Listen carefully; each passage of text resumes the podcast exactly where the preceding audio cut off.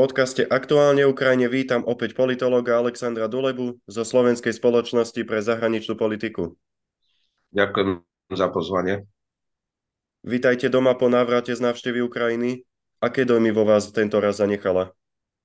Ja som tam bol na takej vlastne takej trojdňovej takmer konferencii vo Lvove, Ukrajinsko-stredoeurópske fórum. Boli tam zástupcovia, experti z ukrajinských univerzít, výskumných ústavov, ale aj z ministerstva zahraničných vecí, iných ministerstiev, takisto z Polska, zo Slovenska, z Česka, z Maďarska, z Nemecka. Z ďalších krajín tých tém, o ktorých sme sa tam bavili, bolo veľa. Taká hlavná téma, ktorú sme riešili, to je vlastne otázka európskej integrácie Ukrajiny s tým, že vlastne Európska komisia dala to pozitívne hodnotenie plnenia podmienok, ktoré Ukrajina dostala ešte pri udelení kanadského štátu tu minulý rok. Takže teraz je na Európskej rade, aby vlastne na decembrovom samite rozhodla, že či teda uh, sa otvoria prístupové rokovania. Čiže riešili sme všetky veci, ktoré sa týkajú vzťahov Ukrajina a EU, hlavne teda európska integrácia, samozrejme obchodné problémy, ktoré sme ktoré vznikli medzi Slovenskou, teda Ukrajinou, ale aj Slovenskom, Polskom, Maďarskom, susednými krajinami. Teraz napríklad sme svedkami toho, že polskí dopravcovia blokujú ukrajinské teda pre, eh, hraničné prechody. Takisto je dôvod je, že požadujú ako zrušenie eh, zrušenie vlastne licencií pre ukrajinských autodopravcov, mali voľný prístup k európskemu trhu. Čiže tých problémov a otázok, ktoré treba riešiť v kontexte tej európskej integrácie. Samozrejme, eh, je strašne veľa, aby som to ukončil, ale samozrejme venovali sme sa aj tomu, akým spôsobom sa vyvíja ten konflikt vojenský vo východnej Ukrajine, aké sú nálady, aké sú predstavy. Takže bolo to, bolo to veľmi také hodnotné, veľmi informačne bohaté tri dni pre mňa. Trvá to úžasné nezlomné odhodlanie Ukrajincov zbaviť sa raz a navždy okupantov? Uh, to odhodlanie tam jednoznačne je a to zaznievalo nielen z úst ukrajinských účastníkov tej konferencie vo ale v podstate, keď som sa rozprával na ulici s ľuďmi obyčajnými, mal som možnosť uh, jednoducho či už v obchode, alebo keď sme sa pristavili niekde a sme sa rozprávali s bežnými ľuďmi, tak to odhodlanie tam jednoznačne je. A potvrdzujú to vlastne aj tie sociologické prieskumy, spred dvoch týždňov. Posledný, čo si pamätám, tak 86% Ukrajincov je presvedčených, že teda tú vojnu môžu vyhrať a že ju vyhrajú.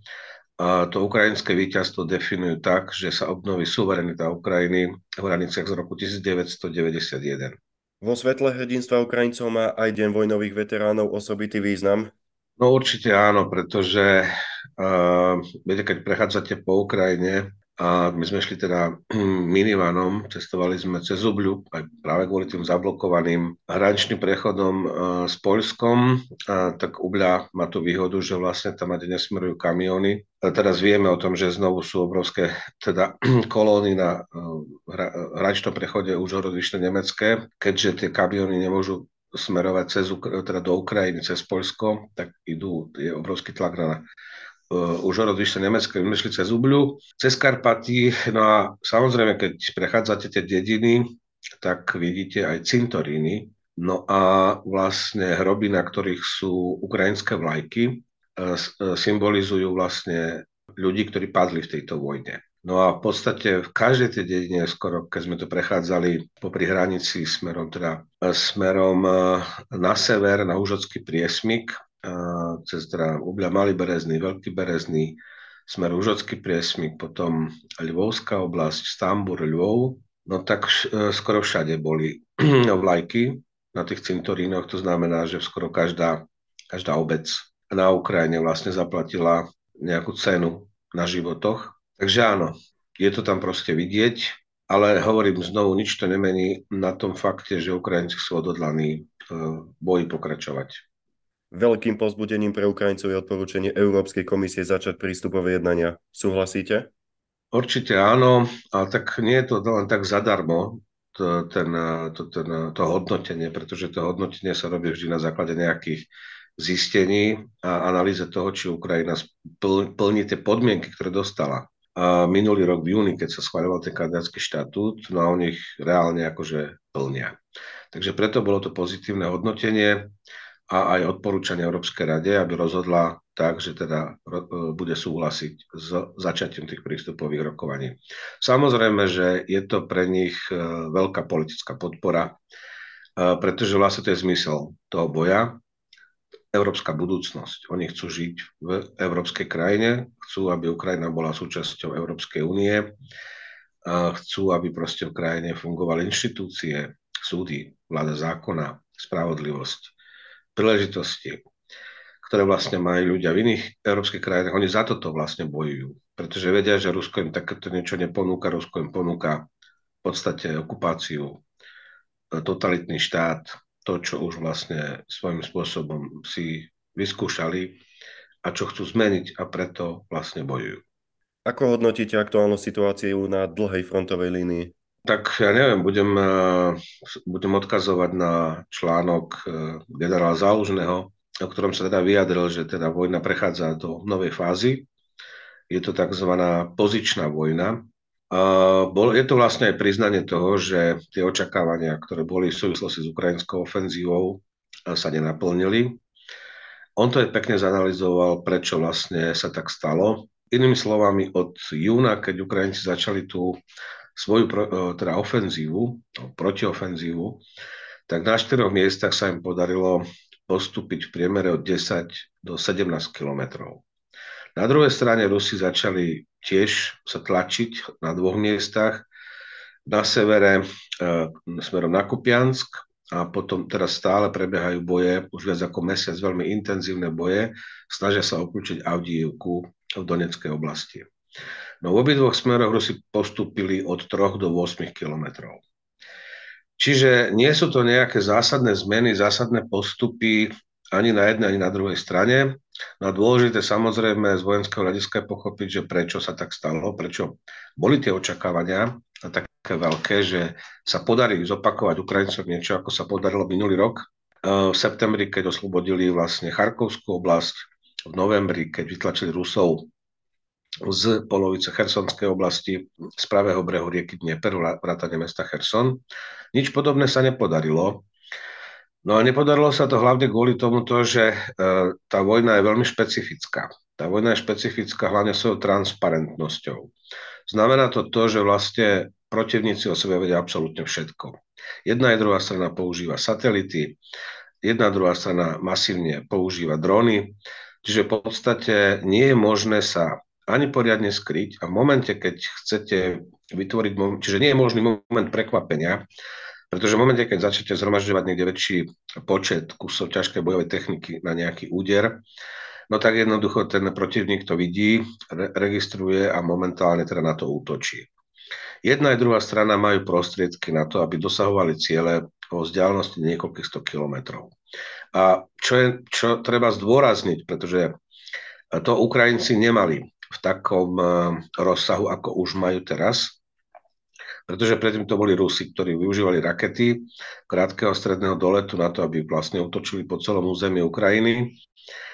Aj keď sme boli vo Lvove tiež, tam bol vlastne jeden vlastne takýto poplach uh, uh, s tým, že no, vždy po celej Ukrajine sa vyhlasuje takýto poplach v momente, keď zlietajú strategické bombardéry v Rusku, ktoré vlastne môžu odpaľovať tieto rakety stredného doletu. No, či, ale teraz to už majú aj Ukrajinci. Nielen to, že dostali teda uh, od Francúzov a od uh, Britov rakety s doletom do 300 kilometrov, dostali už aj nejaké atakams od Spojených štátov, od Spojených štátov amerických so vzdialenosťou vlastne do 160, do 170 kilometrov. Ale už si adaptovali vlastnú raketu, majú ich niekoľko tisíc kusov, ale to sú rakety, ktoré postupne adaptujú a modernizujú, to sú S-200, tak ako Rusi vlastne začali využívať rakety S-300, určené pôvodne na protiraketovú obranu, tak prispôsobili ich na rakety teda balistického typu, odpaľované zo zeme, s cieľmi na, teda s cieľmi na zemi, čiže zem-zem rakety. To isté si urobili Ukrajinci s S-200 a to dosť mení situáciu, pretože vlastne momentálne teda majú tých raket relatívne dosť a môžu obstreľovať pomerne, a to ich vlastné rakety, čiže môžu ich používať tak, ako ich uznajú za bez tých obmedzení, ktoré dostávajú, keď teda dostali Atakams od Američanov alebo od Britov, od Francúzov, že môžu to používať iba na území Ukrajiny, čiže e, e, ruské jednotky, logistika na území Ukrajiny, teda v hraniciach z roku 91, nie po území Ruska. Uvidíme, čo ukáže táto zima, ale toto je nová vec. Nová vec je tiež e, z pohľadu Ukrajiny to, že im sa podarilo vlastne vytlačiť Čiernomorskú flotilu Rusku z takmer teraz toho uh, západného, západnej časti Čierneho mora. Aj včera bol, či predčerom bol vlastne útok, znovu úspešný útok uh, na dve lode nachádzajúce sa v Sevastopolskom prístave. Rusi sú núte, boli nútení presunúť významnú časť svojej černomorskej flotily zo Sevastopola do Novorosíska. No a v podstate, čo to je, je to dobrá správa, pre, je to tiež významný úspech Ukrajiny, o ktorom sa tak veľa nehovorí, ale v podstate oni už kontrolujú tú západnú časť Čierneho mora, čo im umožňuje, napriek tomu, že Rusi vystúpili z dohody o dodávkach obilia a hrozili, že teda pokiaľ tam budú chodiť nejaké lodi tretich krajín do Odesy, pre, aby nakladali ukrajinské obilie, tak ich budú ničiť. No ale v podstate ten koridor funguje, Ukrajinci si ho vojensky vedia prikryť, vďaka morským dronom, čo je fenomén, takisto ďalší fenomén tejto vojny, krajina, ktorá vlastne nemala flotilu, podstate bojuje s flotilou inej krajiny, ale morskými dronmi hlavne a raketami Neptun, čo sú vlastne rakety takisto s doletom do 300 km, ale to sú rakety určené na likvidáciu akože lodí. Čiže oni si tam eh, no, vybudovali taký koridor popri pobreží Rumunska, Bulharska, potom do tureckých prístavov Dardanely, Bospor, to môžu vlastne, vlastne exportovať to obilie. Čiže to je tiež jeden veľký úspech, keď si boli schopní vydobiť tento koridor.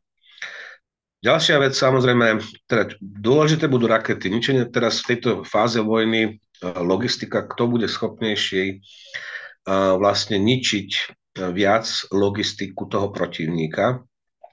Takže uvidíme. Ale je to, ako Ronald Zalužný teda napísal v tom The Economist, je to vlastne, bude to pozičná vojna, kľúčová bude logistika. No a samozrejme, z hľadiska nejakého vývinu tých trendov na boisku bude veľmi dôležité, ako budú obidve krajiny schopné vlastne obnovať svoju techniku, nasadzovať nové zbranie, hlavne delostrelectvo, ale hlavne samozrejme drony. Lebo toto je vojna dronov, keď sme hovorili o tom pomalom postupe za tých 5 mesiacov, tak Ukrajinci spočiatku skúsili akože taký veľký útok, ale zistili, že to je ako byť sa hlavou o stenu, pretože Rusi si od novembra minulého roku zásluhou generála Suro, Surovikina, napriek tomu, že už je odvolaný, pretože bolo podozrenie, že mal nejaké kontakty s Prihožinom, čiže tie ruské úrady ho odvolali, ale ten Surovikin, on síce odišiel, e, sa stiahol od Chersonu, lebo vedel, že to nevie, nevie udržať, ale potom, vďaka tomu, že sa utočilo na Bachmut, vlastne celú zimu Rusi utočili na Bachmut a nakoniec teda aj obsadili, ale zničili ho celý, tak e, za to obdobie od novembra v podstate až do začiatku ukrajinského útoku, teda kontrnástupu v tom júni, oni si vybudovali veľmi silné línie obrany. To sú železobetové konštrukcie pozdĺž takmer celej línie frontu, niekde majú tri línie, niekde dve, niekde jedna, na takých menej intenzívnych uh, častiach, úsekoch fronty. No ale toto je vlastne príčina, prečo Rusi zachytili ten, kontr, ten protiútok ukrajinský v júni. No a plus, čo hovorí záložný, v podstate, ak by sa to malo zmeniť a mali by mať možnosť vytvoriť nejaký moment prekvapenia. Oni potrebujú jednoducho radioelektronické zbranie, ktoré by boli schopné ohlušiť a oslepiť Rusov. To znamená, aby prostredníctvom dronov a satelitov neboli schopní zisťovať presuny, manévre ukrajinských jednotiek. Čiže toto je kľúčová vec, ak by sa malo dôjsť k nejakej zásadnej zmene vojenskej, ako na tej frontovej línii. No ale hovorím, toto je, teraz sme v situácii tej pozičnej vojny, bude pokračovať ničenie logistiky, dôle, teda budú si to vzájomne akože ničiť a samozrejme kľúčové bude, kto bude schopný na, do tej frontovej línie dostávať viac e, novej bojovej techniky, hlavne delostrelectva a dronov. A rôznych typov dronov. Toto sa ukazuje ako absolútne kľúčové pre ďalší nejaký vojenský výsledok ako tejto vojny. Čiže ten pomalý postup bol spôsobený tým, že keď pochopili Ukrajinci, že nemá zmysel sa takto tlačiť, lebo mali by obrovské straty, tak vlastne tá vojna, tých 17, 10, 17 kilometrov, o ktorých som hovoril v priemere, pod Bachmutom, potom smerom dole na, to, na Tokmak plus ďalšie miesto Staromajské, čiže tam postupili Ukrajinci 10-17 kilometrov, ale to je takým štýlom, že v noci odminovali noci odminovali a robili vlastne koridory preto, aby sa mohla presúvať pechota, ale v takých skupinkách, že od 10 do 30 ľudí. No a samozrejme, čiže preto to je proste, tie postupy sú preto potom metrové, 100 metrové, a už keď je to niekoľko 100 metrov, tak potom už je to vlastne veľký úspech. No tak takýmto štýlom na tých štyroch miestach to posunuli tú frontu od 10 až 17 kilometrov, čiže obrovská e, robota, úplne iný štýl vojny. Takže uvidí, uvidíme. Ide o to, že teda e, samozrejme Rusi si začali e, vyrábať tie drony, ktoré dovážali predtým z Iránu. Irán súhlasil s tým, že si to môžu vyrábať doma, čiže dali vlastne copyright a licenciu. Rusi si tie drony vyrábajú, údajne, neviem, sú rôzne informácie, že koľko to je, niekoľko sto kusov mesačne, až tisíc mesačne, čiže ročne zhruba 12 a niečo tisíc, čo plánujú vlastne na budúci rok.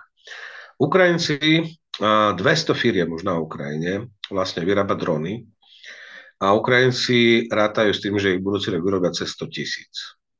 Uvidíme, ako sa bude meniť táto dynamika ale s tým, že už majú prístup k tým raketám uh, krátkeho stredného doletu vlastným, že si ich vedia akože robiť, že sú to bali, uh, rakety balistického typu, S, uh, prerobené vlastne staré sovietské S-200, tak sa to v, v parite bude, rastie parita Ukrajiny a Ruska z hľadiska vlastne raketových útokov, to znamená Eh, dosahovanie nepriateľských cieľov do vzdialenosti do 300, do niekoľko 100 kilometrov. Čiže toto sa mení, eh, uvidíme eh, vlastne, čo to urobí, urobí teraz so stavom na boisku. Čiže v tejto situácii, keď je takáto pozičná vojna, keď nejaké zásadné zmeny na linii frontu, čiže ani Rusi už nie sú schopní nejak ako zásadne, hoci pri Avdiivke sa tlačia, za cenu obrovských strát už len pri Avdiivke za posledný mesiac stratili takmer 10 tisíc 10 tisíc vojakov a takmer 300 kusov ťažké bojové techniky, vrátane 100 tankov za mesiac. Hej? A treba si uvedomiť, že aj teraz Rusko je schopné vyrábať ročne maximálne 500 moderných tankov. Prišli už takmer o 5 tisíc tých tankov. Hej?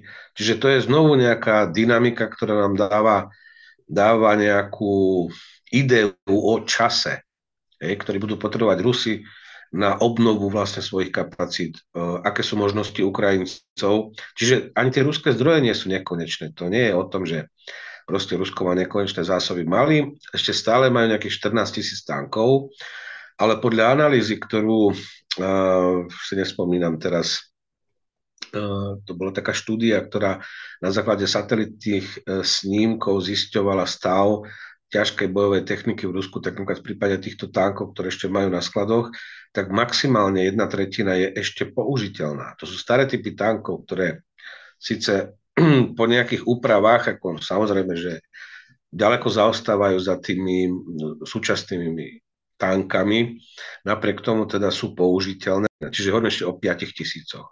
O 5 tisíc prišli, vyrábať ročne vedia 100 a majú ešte 5000. To je tak na dva, na dva roky vojny, neviac. Ak hovoríme o tankoch, to isté delostrelectvo, tam je väčší problém z hľadiska nejakej perspektívy aj Ruska, pretože znova ako tých uh, systémov, akože e, delostreleckej paľby rôznych typov a modifikácií, ktoré ale zároveň ustupujú tým natovským. Hej, čiže povedzme teraz dostali Ukrajinci uh, švédske 8 kusov švedských hufníc Archer, ktoré sú skutočne špičkové, majú dostrel do 60 km, ruský analóg, vlastne podobný systém, strelia maximálne do 29. Ale aj v prípade Cezarov, v prípade našich hufníc Zuzana, ktoré Ukrajinci majú a ktoré vyrábame a ktoré dodávame ako na Ukrajinu, tak tie majú dostrel do, do 50, 47 až, až 50. Čiže ide o to, že akým spôsobom ktorá strana bude schopná vlastne zmodernizovať vlastne tie, tie vojenské prostriedky, ktoré, ktoré, ktoré tam má. Chvíľu to bude trvať, ale toto zároveň potom otvára otázky o, o ekonomickej kapacite jednej a druhej krajiny pokračovať v tejto vojne, v tejto intenzite, lebo to je, viete, ako celá krajina v prípade vojny, to je ako taký nafúkujúci sa balón. Sa nafúkuje, nafúkuje a on raz praskne. Hej, čiže uvidíme. Uvidíme, kto bude... Samozrejme, e, pre Ukrajinu je kľúčová podpora e, západných krajín. E, vlastne aj tie obidva balíčky, o ktorých sa teraz rokuje v Európskej únii a Spojených štátov amerických, pretože v podstate tých 50 miliárd eur, ktoré vlastne navrhla Európska komisia, ako taký balík pre Ukrajinu 20, na roky 24 až 27. On má tri také hlavné časti. Prvá časť to sú peniaze, to je makrofinančná pomoc štátnemu rozpočtu Ukrajiny, lebo 40% ukrajinskej ekonomiky je proste zničenej, sú obrovské výpadky vlastne na príjmoch štátneho rozpočtu, tak v rámci na úrovni krajín e, Veľkej sedmičky sa dohodlo, že teda zhruba polovicu, e, zhruba 3 miliardy eur, dolárov, to je tak zhruba jedna k jednej, uh, Ukrajina potrebuje každý mesiac. Aby vlastne fungovala ako štát, to znamená, vyplácali sa dôchodky, uh, ale takisto vôbec v štátnej správe, to sú aj vojaci a polícia, iné služby, to aby štát fungoval, potrebuje minimálne 3 miliardy. Zhruba polovicu z toho vlastne dodáva Európska únia a polovicu z toho iné krajiny, hlavne Spojené štáty americké, ale aj iné krajiny e, z Veľkej sedmičky. No a v podstate absolútne kľúčové, či tento balík bude schválený alebo nie. Prvé rokovanie o tom bolo na samite v Bruseli, na ktorom už bol predseda vlády novej našej, e, Robert Fico, e, s tým, že v decembri by sa to malo rozhodnúť. Je absolútne kľúčová vec pre Ukrajinu, keď sme v situácii tej pozičnej vojny a bude potrebný čas a, a vlastne, aby ten ekonomický balónik nepraskol ukrajinský skôr ako povedzme ten ruský, No ale to isté sa týka aj pomoci Spojených štátov amerických. Je to tých 60 miliárd, kde vidíme v kongrese teraz e, proste konflikt medzi časťou republikánskych poslancov v kongrese a Bidenovou administratívou, teda či schváliť, neschváliť, kedy, ako sa to naťahuje trochu. Ale je dôležité, aby do konca roka to bolo schválené, pretože v takomto prípade Ukrajina bude mať garancie, že ako ďalšie 2-3 roky v podstate ako bude schopná pokračovať v boji za svoju suverenitu. Čiže toto sú, to sú strategické veci, možno v týchto mesiacoch do konca roka ešte dôležitejšie než nejaké vojenské dodávky, pretože jednoducho rozhoduje sa o kapacite Ukrajiny pokračovať v boji najbližší rok, dva. V prípade Ruska takisto sme svedkami rastúcej inflácie, zvyšujú sa úrokové sadzby už dosť dramaticky na 15% Samozrejme, Rusko nalieva veľké peniaze, ako snaží sa modernizovať, vyrábať čo podľa možnosti čo naj, naj, e, najmodernejšie teda zbraňové systémy, ale hovorím, ako prí, príklad týchto tankov, to je asi 500 kusov, hej, ročne, ročne. Uh, delostrelecké granáty, tak je to ročne maximálne milión kusov. Hej, si treba uvedomiť, že Rusi mali pred začiatkom vojny 20, zhruba 20 miliónov, taký bol odhad relevantný, 20 eh, miliónov delostreckých granátov. Prvý rok vojny od februára do decembra minulý rok vypalili po Ukrajine 10 miliónov. 10 miliónov. Čiže polovicu zo všetkého, čo majú. No a samozrejme, že tá intenzita ako tie delostrecké palby z Ruska klesá. Lebo keď ešte minulý rok v lete eh, pálili denne 60-80 tisíc delostreleckých granátov, tak teraz sú na úrovni nejakých 15-20 tisíc. Čiže dosť významne to kleslo, lebo to nie sú nekonečné zásoby. No a vyrobiť vedia maximálne milión. Čiže čo to je milión ak vy, za rok, ak za rok vypálite 10 miliónov? Sú veci, ktoré sa nedajú len tak nahradiť.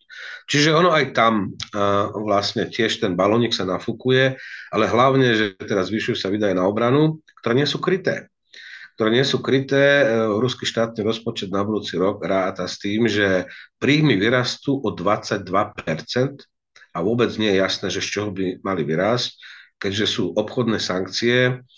Plyn de facto Rusko stratilo trh s Európou, čo bol teda európsky trh s plynom, ktorý bol kľúčový, jeden z kľúčových zdrojov tých ropno-plynárenských príjmov ruského štátneho rozpočtu, ktoré tvorili takmer jeho polovicu. V prípade ropy darí sa im obchádzať e, čiastočné sankcie tým, že to reexportujú cez Indiu, alebo do Indie to e, proste dovážajú do Turecka, alebo do Číny. Problém však majú potom vrátiť tie peniaze, lebo Indovia im hovoria, dobre, tak my vám zaplatíme v rupiach. No a teraz viete, ako môžete si len za rupie niečo nakúpiť. Hej? A nie je to vždy to, čo by ste potrebovali. No ale hlavne čo je dôležité ten najďalší rok, je skutočne pristrihnúť tie kanály, cez ktoré sa reexport, sa obchádzajú sankcie a piat, cez 5. 6. firmy sa dováža do Ruska elektronika, čípy a podobne, ktoré potrebujú na výrobu zbraní. No a toto, ak ste si všimli, tak v podstate už najnovší balíček Spojených štátov amerických a presne už je cieľený práve na tých sprostredkovateľov, ktoré využívajú povedzme benevolenciu Číny, Indie, Turecka, niektorých iných krajín, povedzme aj z Stredoazijskej republik, že cez ne to sa dováža. A tam už sú už entity, teda organizácie z 58 krajín sveta, vrátane z európskych krajín, pretože ten sprostredkovateľský obchod, on proste funguje aj cez európske firmy, firmy zo Švédska, čo by mohlo niekoho prekvapovať. Ale cieľom je teraz, uh, máme tie sektorové sankcie, tých vlastne 11 balíkov bolo veľmi dôležitých, pripravuje sa 12, teraz hovorím o Európskej únii, ale dôležité je urobiť to isté, čo robili Američania, ísť teraz po tých sprostredkovateľských firmách, pretože to ešte viac zavrie tie, zavrie tie kanály. Takže ja, e, Rusi majú nejaké zdroje v tom fonde národného blahobytu, ale znovu z ekonomického hľadiska to nie je viac ako na dva roky, akože by si to Rusko vedelo dovoliť. Čiže sme v takejto situácii vojenskej, ale vlastne aj takéto ekonomickej, lebo teraz tieto ekonomické faktory budú dôležitejšie ešte v stave pozičnej vojny. Všetci, čo sme na strane spravodlivo sa brániacej Ukrajiny, jej želáme postup na boisku. Kde vidíte najlepšiu možnosť? O vojne rozhoduje, viete, to samozrejme, že už samotná armáda, tie boje, to je absolútne kľúčové, ale to je už len ten vrchol ľadovca. O výsledku tejto vojny rozhodne veľa iných faktorov, ktoré som sa snažil teraz vlastne stručne pomenovať. Ten vyhrá. Kto bude schopný jednoducho ekonomicky udržateľne viesť túto vojnu. Ukrajina podporu, potrebuje, potrebuje podporu, aj makrofinančnú, ale samozrejme aj, aj, aj obchodnú, aj ekonomickú podporu a samozrejme potrebuje aj vojenskú podporu. Je to proste krajina, ktorá teda zhruba 10 krát je menšia, než je Rusko aj z hľadiska teda počtu obyvateľstva, veľkosti ekonomiky a podobne. Takže uh, toto všetko rozhodne o tom, či Ukrajina bude schopná vyhrať. Ja som, ak budú schopní dostať, povedzme, nejaké systémy, ktoré budú ohlušia a oslepia vlastne Rusov, že nebudú schopní ich vidieť na, na tej frontovej línii. To, uh, budú vedieť vytvoriť moment prekvapenia, tak sa im to podarí. Aj vojensky. Hej? Ak nie, no tak jednoducho budeme svedkami tejto pozičnej vojny, ktorá, viete, ako aj tá situácia, bude kľúčová dôleži- e, situácia s logistikou, s modernizáciou zbraní, s dostatkom ako týchto zbraní a toto všetko potom bude rozhodovať o výsledku tejto vojny. Za posledných 5 mesiacov, hovorím, na 4 miestach Ukrajinci postúpili v priemere od 10 až 17 km, Rusi na dvoch miestach v priemere od 3 do 8 km. Čiže ani jedna, ani druhá strana nemá momentálne vojenskú silu tak, aby bola schopná zásadne zmeniť tú situáciu na tej frontovej línii. A keďže je to pozičná vojna, že je to nová fáza vojny, o ktorej hovoril generál Zálužný, teraz budú vstupovať do hry tie ďalšie faktory, o ktorých som hovoril. To je vlastne schopnosť, ekonomická udržateľnosť ako tejto vojny, a to teda, či bude pokračovať vlastne podpora zo krajín západu. Ak chceme mať nejaké, nejaké vojenské riešenie, no najskôr budúci rok. Samozrejme čakajú sa na F-16. Jeden z problémov vlastne to, prečo sa nepodarilo, teda prečo sa Rusom podarilo vybudovať obranné línie a Ukrajincom ich uh, sa nepodarilo prekvapiť, uh, boli neskore dodávky ťažkých zbraní, uh, slúbených, slúbených z kraj, západných krajín, veď len na tie tanky Leopard sa čakalo 3 mesiace. To bolo 3 mesiace, ktoré Ukrajinci vedeli, že nemôžu začať a čakalo sa, kedy prídu.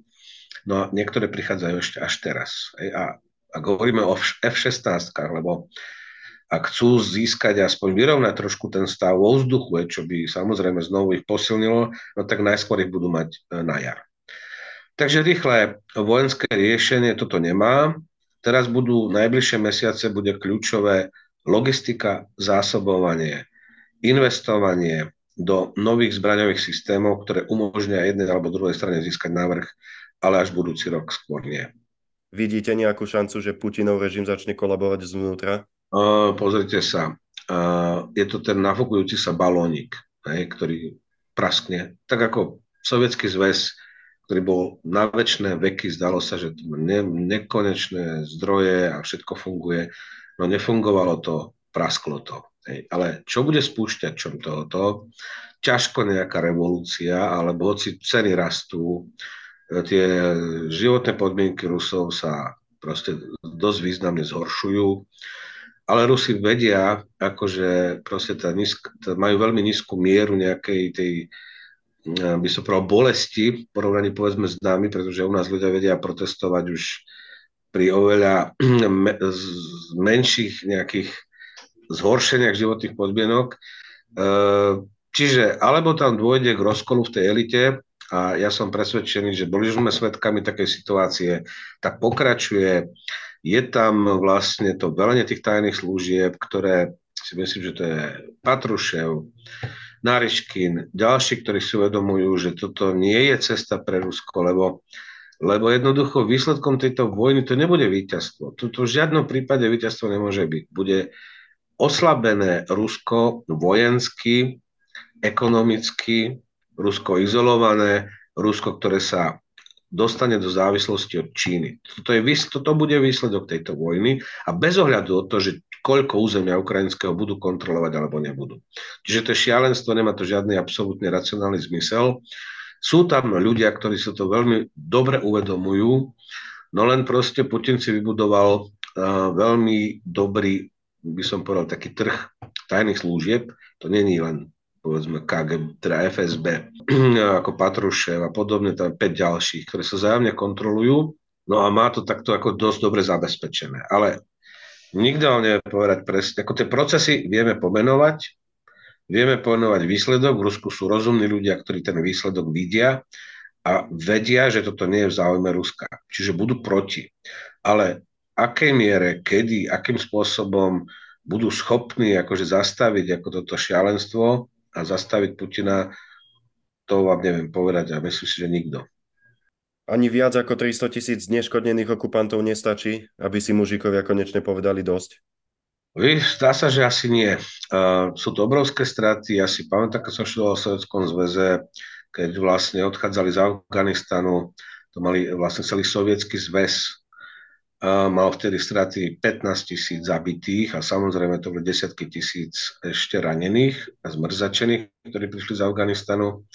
Teraz tie straty sú desaťnásobne väčšie a zatiaľ, a, a vtedy sme to vnímali v tej, v tej debate, v tom diskurze a vlastne tá porážka Afganistane bola len z faktorov, prečo Sovietský zväz vlastne aj rozpadol s oveľa menšími teda obeťami, než majú teraz. Takže ono scenár sa môže zopakovať. Kreml prechádza na vojnovú ekonomiku. Bude toto spúšťač kolapsu, obdobne ako kedysi Afganistan? On už prešiel vlastne už od minulého roku, ako prešiel na vojnovú ekonomiku, čo to znamená, všetko proste v, v absolútnu prioritu má vojenská výroba, zásobovanie armády a podobne, čiže na úkor uh, zdravotníctva, na úkor školstva, na úkor proste akože iných vecí. Toto vždy, takýto vojn, vojn, vojnový režim ako ekonomiky prehriava ekonomiku. To znamená, že výsledkom bude inflácia, bude oslovovanie kurzu rubľa, uh, rastúce ceny a ďalšie zhoršovanie sa životných podmienok obyvateľstva. Toto je nevyhnutnosť, ale do akého bodu to musí dôjsť, aby Rusi sa postavili a povedali si, že stačilo, to neviem. Chcelo sa vám vôbec vrátiť na Slovensko, keď sa opäť raz stavia otvorenie na nesprávnu stranu histórie? Pozrite sa, Slovensku žijem, ja som občan Slovenska, to je môj domov a prečo by som mal niekde byť a tu chcem žiť. Takže to nie je otázka. A akože mali sme tu už rôzne vlády, rôzne obdobia nášho vývinu aj z hľadiska zahraničnej politiky, nielen vnútornej. Ja som, ja som optimista, ja verím, že jednoducho ľudia u nás chcú žiť v slobodnej krajine, kde sa dá dôstojne žiť, že uh, si uvedomia, že Slovensko sme malá krajina, uh, to členstvo Európskej únie na to má absolútne kritický význam pre nás, No a jednoducho chceme mať za svojich susedov demokratické európske krajiny, vrátane Ukrajiny. To znamená krajiny stabilné, bezpečné, kde sa bude dobre žiť a s ktorými sa bude dobre spolupracovať. Takže ja som optimista. Maďarsko má spojenca v odmietaní pomoci Ukrajine. Z historického hľadiska je Maďarsko a Slovensko bizarná zostava. Rozmeňme si to na drobné, ako to odmietanie, to vôbec nie je úplne tak. Hej? Pretože bola zastavená tá pomoc, ten balík pomoci, ktorý bol pripravený ešte minulý rok, vo výške tých 40 miliónov zhruba, ako o tom informovali médiá, kde boli vlastne stará sovietská munícia, nejaké rakety do systémov KUP, ktoré sme dodali Ukrajine. 40 miliónov zhruba to malo cenu. Táto vláda tvrdila, teda tieto strany, ktoré zložili túto vládu našu novú, počas predvolebnej kampane tvrdili, že zastavia vojenskú pomoc Ukrajine, že ani náboj pre Ukrajinu. Ale realita je taká, že my tento rok dodáme pre Ukrajinu 50 tisíc delostreleckých granátov a dodáme im, neviem si oddan presný počet, ale určite minimálne niekoľko kusov hufnic Zuzana 2, ktoré sa u nás vyrábajú. U nás sa vyrábajú hufnice Zuzana pre Ukrajinu Financujú to vlády Nemecka, Holandska, Dánska. Spustila sa výroba delostreleckých granátov. My sme pred e, minulé roky, tá výroba bola pod 10 tisíc e, kusov delostreleckých granátov ročne. Tento rok to už bude 50 tisíc a horizont ďalšieho a toho ďalšieho roka je 150 tisíc. Čiže toto bude pokračovať, toto všetko pôjde na Ukrajinu. To je realita. To, že bol zastavený ako také gesto, aby bol, bola potvrdená re, predvolebná retorika, balík vo objeme 40 miliónov starej sovietskej munície, toto nie je až taká dráma, by som povedal. Reálne Slovensko bude vojensky podporovať Ukrajinu a táto vláda to nezastaví a nezastavila. Takže toto je realita. Uh, tak negeneralizujme. Kľúč kľúčová je pozícia Slovenska k tomu 50 miliardovému balíku, o ktorom som hovoril, na pôde Európskej únie, ktorý takisto sa musí rozhodovať koncenzom. Tam je to otázka o tom, že vlastne e, ten balík je možné, uh, on nie je súčasťou súčasného rozpočtu. Čiže tie vlády sa musia dohodnúť, že či jednorazovo sa zložia navyše, než, než čo platíme do rozpočtu Európskej únie, tak jednorazový poplatok, aby sme zložili ten balík alebo uh, sa, pôž, sa dohodnú na spoločnej pôžičke, podobne ako teraz, čo je uh, plán obnovy postpandemický, tak to je vlastne pôžička. Prvýkrát dejinách si Európska únia brala pôžičku na finančných trhoch. Alebo sa dohodneme na nejakých nových zdrojoch rozpočtu. Hej. Povedzme, ja neviem, platíme teraz za kilo nerecyklovaného plastu 18 eur do spoločného rozpočtu všetky krajiny. Nejaký, nejaký iný zdroj. No, čiže bolo prvé rokovanie, keď e, minulý posledný ten summit, na ktorom už bol predseda vlády Fico, e, kde on sa vyjadril, že Slovensko je pripravené vyčleniť 400 miliónov eur, povedal konkrétnu sumu, aby sme urobili jednorazový vklad do tohto balíka. Hej, a to ešte sú hre aj iné veci, nemuselo by to byť zrovna, že náš vklad, ale hovoríme ešte, čiže otázka požičky, alebo teda nových zdrojov, ale tam musí byť dohoda tých lídrov. Takže on nejde blokovať nejde blokovať makrofinančnú pomoc Ukrajine, čo je absolútne kľúčové v tom kontexte, ako, som vám, ako sme sa o tom rozprávali. Čiže toto je akože pozitívna správa a Slovensko ide podporiť Ukrajinu. Vláda Ficova v strategickej veci, ktorá jej dá možnosť pokračovať boji za suverenitu. No a nakoniec sankcie proti Rusku. Myslím si, že aj pred summitom počas aj poavizoval jednu vec, červenú líniu pre Slovensko, že teda nie jadrová energetika. To znamená, že tie sankcie by sa nemali dotýkať jadrovej energetiky. A všetko ostatné v podstate nevylúčil. Takže jadrová energetika tam ani nebola na stole doteraz zatiaľ. Pokiaľ ide o nejaké sankcie voči Rusku, tam je skôr dôležité zastaviť tie obchodné kanály, e, ako som hovoril, ktoré umožňujú reexport elektroniky, hlavne ako do Ruska, aj cez 5. 6. spoloč. Toto je kľúčová vec pre Ukrajinu. Čiže viete, ak si to zhrniete tie tri, tak ja sa pýtam, v čom je zásadná zmena? To, že proste ako retoricky hovoríme niečo iné, ale de facto budeme robiť niečo iné. Čiže netreba veci vidieť takto čierno-bielo. Ako hodnotíte zásadný obrad po voľbách v Polsku? V Polsku majú trošku inak nastavený systém tvorby tej novej vlády No a prezident Duda poveril zostavením vlády v prvom kole teraz vlastne stranu, ktorá vyhrala tie voľby, to je PIS. Čiže uvidíme, čiže čaká sa, oni budú mať nejaký časový priestor. Čiže polskú vládu, ak, ak bude zložená, tak alebo najskôr na konci roka, ak sa to podarí PISu, alebo až niekedy v januári, keď sa to podarí Tuskovi v druhom kole. Hej. Čiže počkajme, ešte nevieme, nie je to ukončené, ale samozrejme Poliaci sa rozhodli ukončiť budovanie urbanizmu vo svojej krajine. Podobne, ak sa budeme táto naša vláda snažiť ísť touto cestou, tak to tu budeme mať možno skôr než v Polsku. V Polsku to bolo dve volebné obdobia, ale u nás to môže byť kratšie. Takže uvidíme. Do toho všetkého ešte eskalácia napätia na Blízkom východe. Ako to vnímate vo vzťahu k Ukrajine? No má to dosah, určite to má dosah. E, nielen z hľadiska toho, že teda pozornosť verejnej mienky sa presunula z vojny Rusko, Ruska proti Ukrajine na izraelsko-palestínsku alebo pásmu Gazy, ale hlavne ide o tú podporu americkú.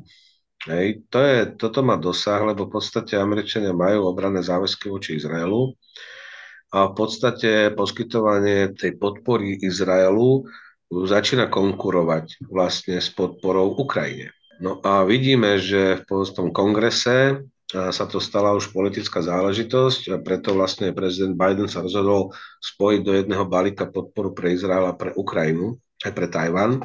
No a ešte to nie je vyriešené. Skupina tých senátorov teda sú za podporu pre Izrael vo výške 14 miliard, ale zatiaľ pri súhlase so poskytnutím 60 miliard Ukrajine proste majú nejaké podmienky. Takže e, vlastne teraz sme svedkami vlastne takej komunikácie a sporu medzi prezidentskou administráciou a kongresom. Ohľadom tej pomoci Biden trvá na tom, že to bude v jednom balíku, nech to schvália unblock. Oni to chcú odčleniť a už to aj odčlenili, že osobitne e, urobili návrh legislatívny, že Izraelu osobitne, ktorý zase Biden vetuje.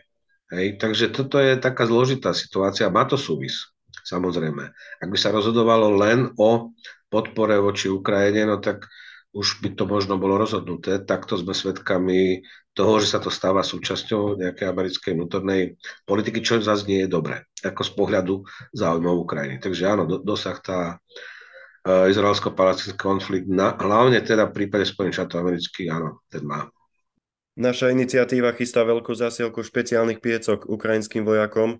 Prečo je dôležité pokračovať vo všemožnej pomoci Ukrajine? No pretože ide o to, ako budeme my žiť tu v Slovenskej republike. Pretože e, tá vojna, ak nechceme, ak nechceme, aby sa zmenila na niečo, čo vidíme e, v Izraeli, to znamená, že s nejakými prestávkami tam tá vojna pokračuje ďalej, ak budeme ak sa naplňa niektoré aj našich tých politikov, ktorí tu ozvučili, je, že teda vymente územie za mier. To je blbosť, pretože jednoducho to, ak dôjde k akémukoľvek ukončeniu alebo dočasnému uh, pozastaveniu tejto vojny, bude to v tom prípade, ak teda, ja neviem, obidve strany budú donútené alebo dôjdu do nejakého takého riešenia, že, územ, že mier, čo bude znamenať to, že Rusom vlastne prejde ako porušenie medzinárodného práva a ohrozenie e, suverenity Ukrajiny, tak to môže zmeniť rusko-ukrajinský konflikt na to, čo sme svedkami v Palestíne. Izrael, Palestína. Máte v nejakých prestávkach, znovu sa rozho- proste ten vojnový požiar ako rozhára. Čiže my potrebujeme, aby naše deti riešili nejaké konflikty, ktoré my môžeme riešiť teraz. Potrebujeme, aby naše deti sa venovali znovu otázkam vojenskej bezpečnosti.